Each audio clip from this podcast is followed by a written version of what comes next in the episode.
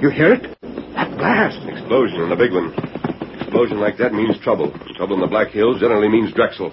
Now, now, Tonto, we're riding tonight. Steady, Scout. It's cinched tight. It'll be an easy Get trail back. through these hills at night.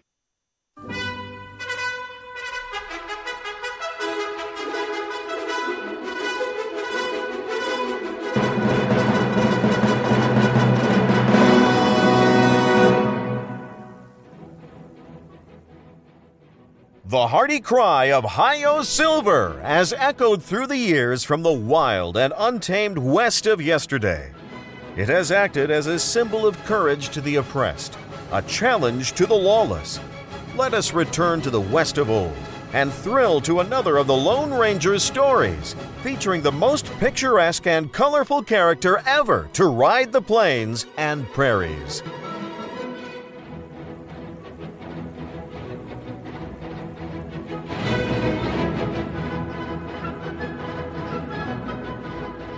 Welcome to The Moral Code Tales of the Lone Ranger. The Lone Ranger lives by a code of conduct. This conduct consists of two major parts the Lone Ranger Creed and a set of guidelines.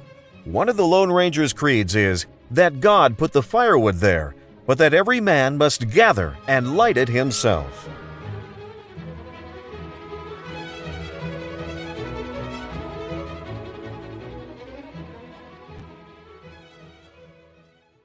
The Lone Ranger is part of the Life Podcast Network. Our goal is to keep adding shows to our network that bring you good family friendly content. If you're interested in becoming involved with our podcast network, please go to lifepodcast.net and click on the Contact Us page.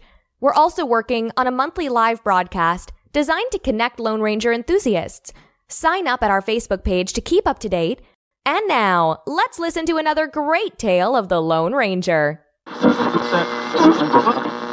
With his faithful companion Tonto, the masked rider of the plains led the fight for law and order in the early western United States. The stories of his strength and courage, his daring and resourcefulness have come down to us through the generations, and nowhere in the pages of history can one find a greater champion of justice. Return with us now to those thrilling days of yesteryear. From out of the past come the thundering hoofbeats of a great horse, Silver. The Lone Ranger rides again. Oh, Silver! There's danger on the tail ahead! We've got to hurry! I'm Silver!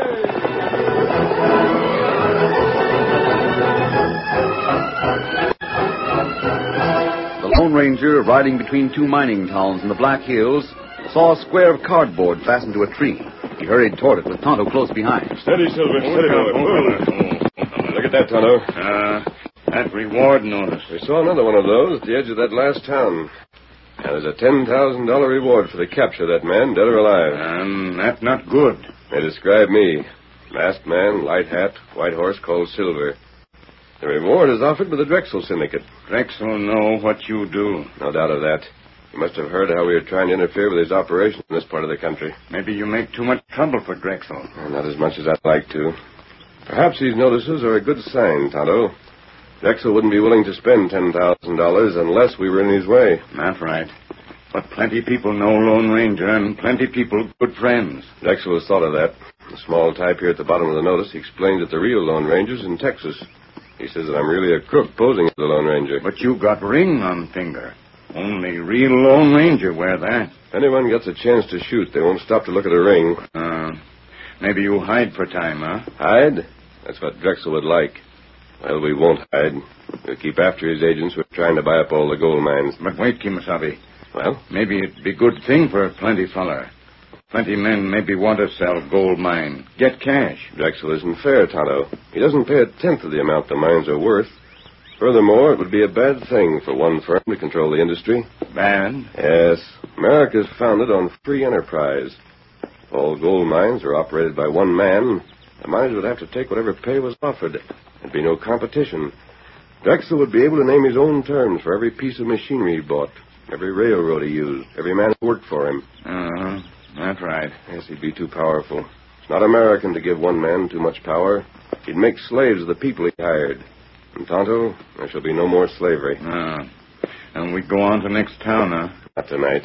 We'll find a place to make camp and go into town in the morning. The horses need rest, and it'll soon be dark.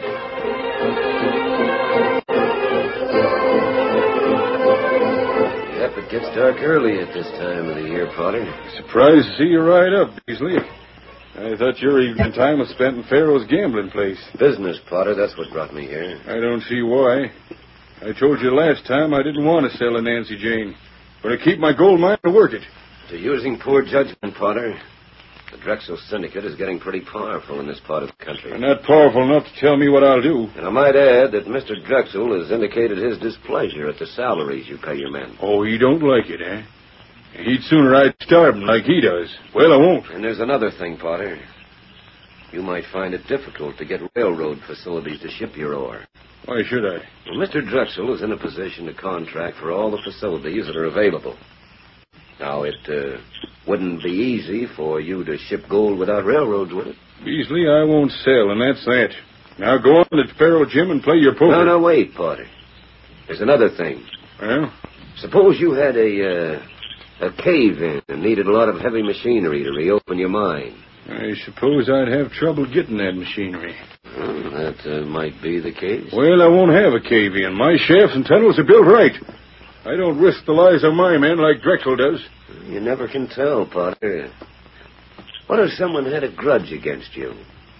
There's a lot of blasting powder around here, and a lot of men who know how to use it. That's enough, Beasley.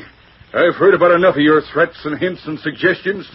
You'll find that men out here don't scare easy. Now get. Very well, Potter.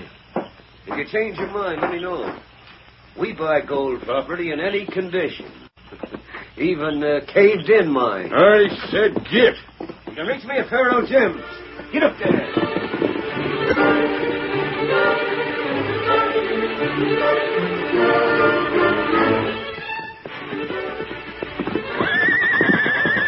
Ready there, Silver, old fella. I'll have the saddle off in a minute and a rub down for you. Oh, look yonder, Kimasabi. Me see light in next town. Ah, I see, Tonto. That means that any fire we might build would serve as a beacon. Well, we'll do without a hot meal tonight. Um, Oh, look look, at look there. You see? the red flare in the sky. Tonto, is that a Wait, signal? listen. You hear it? That blast! Explosion, and a big one. Explosion like that means trouble. And trouble in the Black Hills generally means Drexel. Mount up, Tonto. We're riding tonight. Steady, Tonto. Take your cinch tight. It'll be an easy trail through these hills at night. Steady there, Silver. Steady, boy. Steady, fella. You ready, Tonto? Me ready. Come up, scout. Come on, Silver.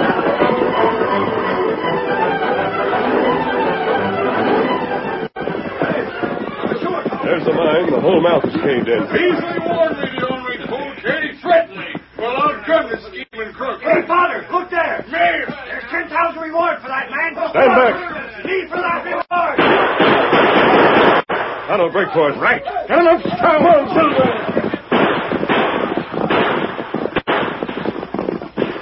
You got hit, Tonto? No, fella, shoot you fast. Bullet go wild. Good. We can't let that sort of thing go on, Kimasabi. There's too much to be done. We've got to be free to move. What we do? Rain up, easy, boy. Oh, easy look now, out. easy. Oh. That's it. Otto, I've got to go back to that town. I've got to use a disguise. Here, help me unroll my pack and get out the old clothes. Uh, time to fix it. We've not only got to fight men who blow up gold mines, but we've got to show these people that the real Lone Ranger's in the Black Hills and not in Texas.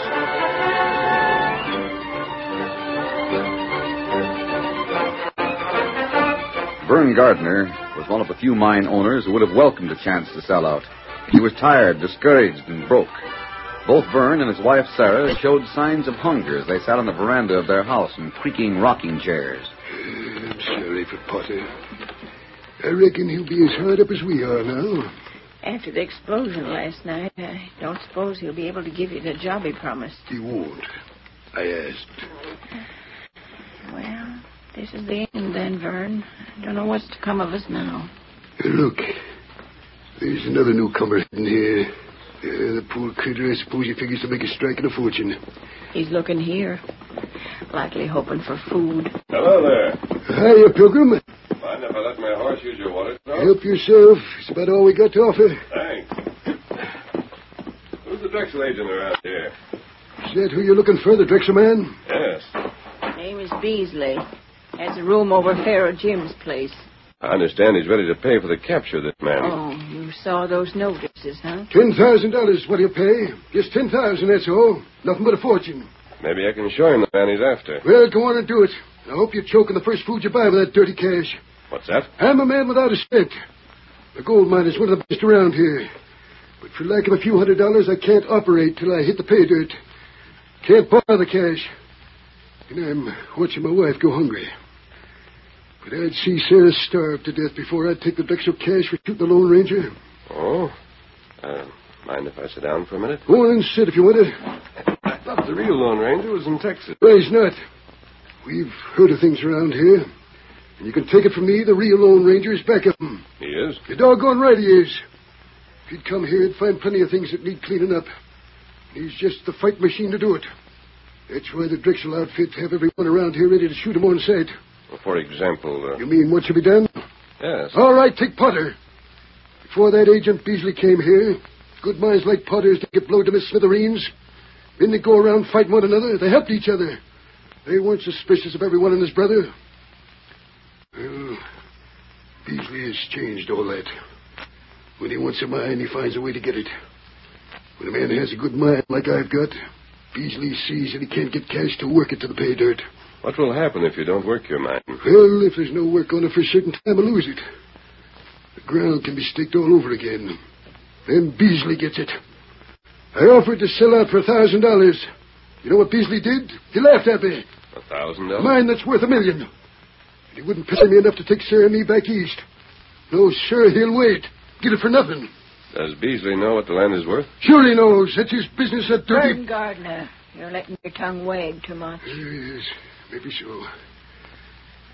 I'm sorry, stranger. Well, that's all right, Vern. It just rides me, that's all. Here I sit, hungry for lack of a couple of hundred dollars that'll make my claim pay off. I know the man that could make things right around here.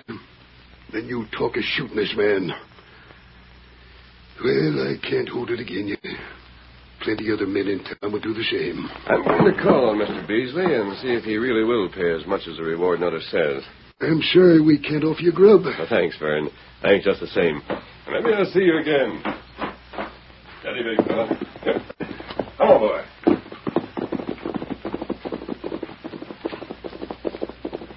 He's a nice spoken gent, Sarah. I, uh, I shouldn't have said what I did. I don't know about that, Vern. What do you mean? My pa used to raise horses, so I know 'em.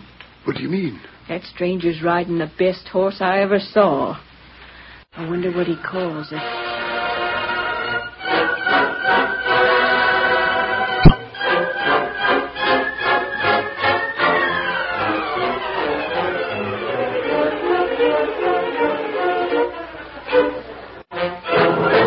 Before the Lone Ranger in disguise called on Beasley, he hurried out of town to meet Tonto. New plans were made based on things he had just learned. That evening, Tonto waited in the shadows behind the building while the Lone Ranger went inside Pharaoh Jim's cafe. He looked around for a minute, then walked toward the back of the cafe where he spoke to a man who stood near the end of the bar. They call you Beasley, don't they? Yes. Why? Uh, better come to the back room. What I have to say is private. And what is it? Well, all right. Go first.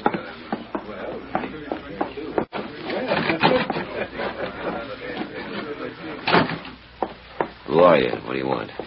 What do you know about this handbill? Is the reward on the level? That's what it says. Why? Well, uh, this line about the Lone Ranger really being in Texas. What if that's not true? What if this man isn't a fake? I'm authorized to pay the reward. What do you know about him? I know where he's camping. You do? I wouldn't want to stop a silver bullet from one of those guns he uses. If you want to know the location, I'll sell the information. Hmm, how much? One thousand dollars. No reason why you can't get the reward for yourself. You scared? I think that Indian with him has been watching me. Tell me where the camp is. If the information leads to the capture, dead or alive, I'll pay the thousand. Five hundred now. The rest later. Three hundred now. That suit you? Yes, I'll take it. Let me see the cash. All right. Two, two fifty, three hundred. There's the cash.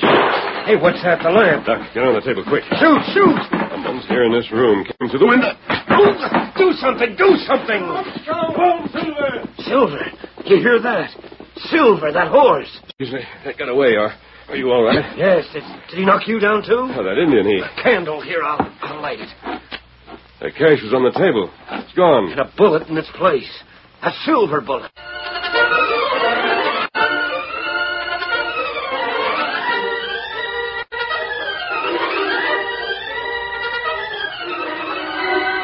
The curtain falls on the first act of our Lone Ranger story. Before the next exciting scenes, please permit us to pause for just a few moments.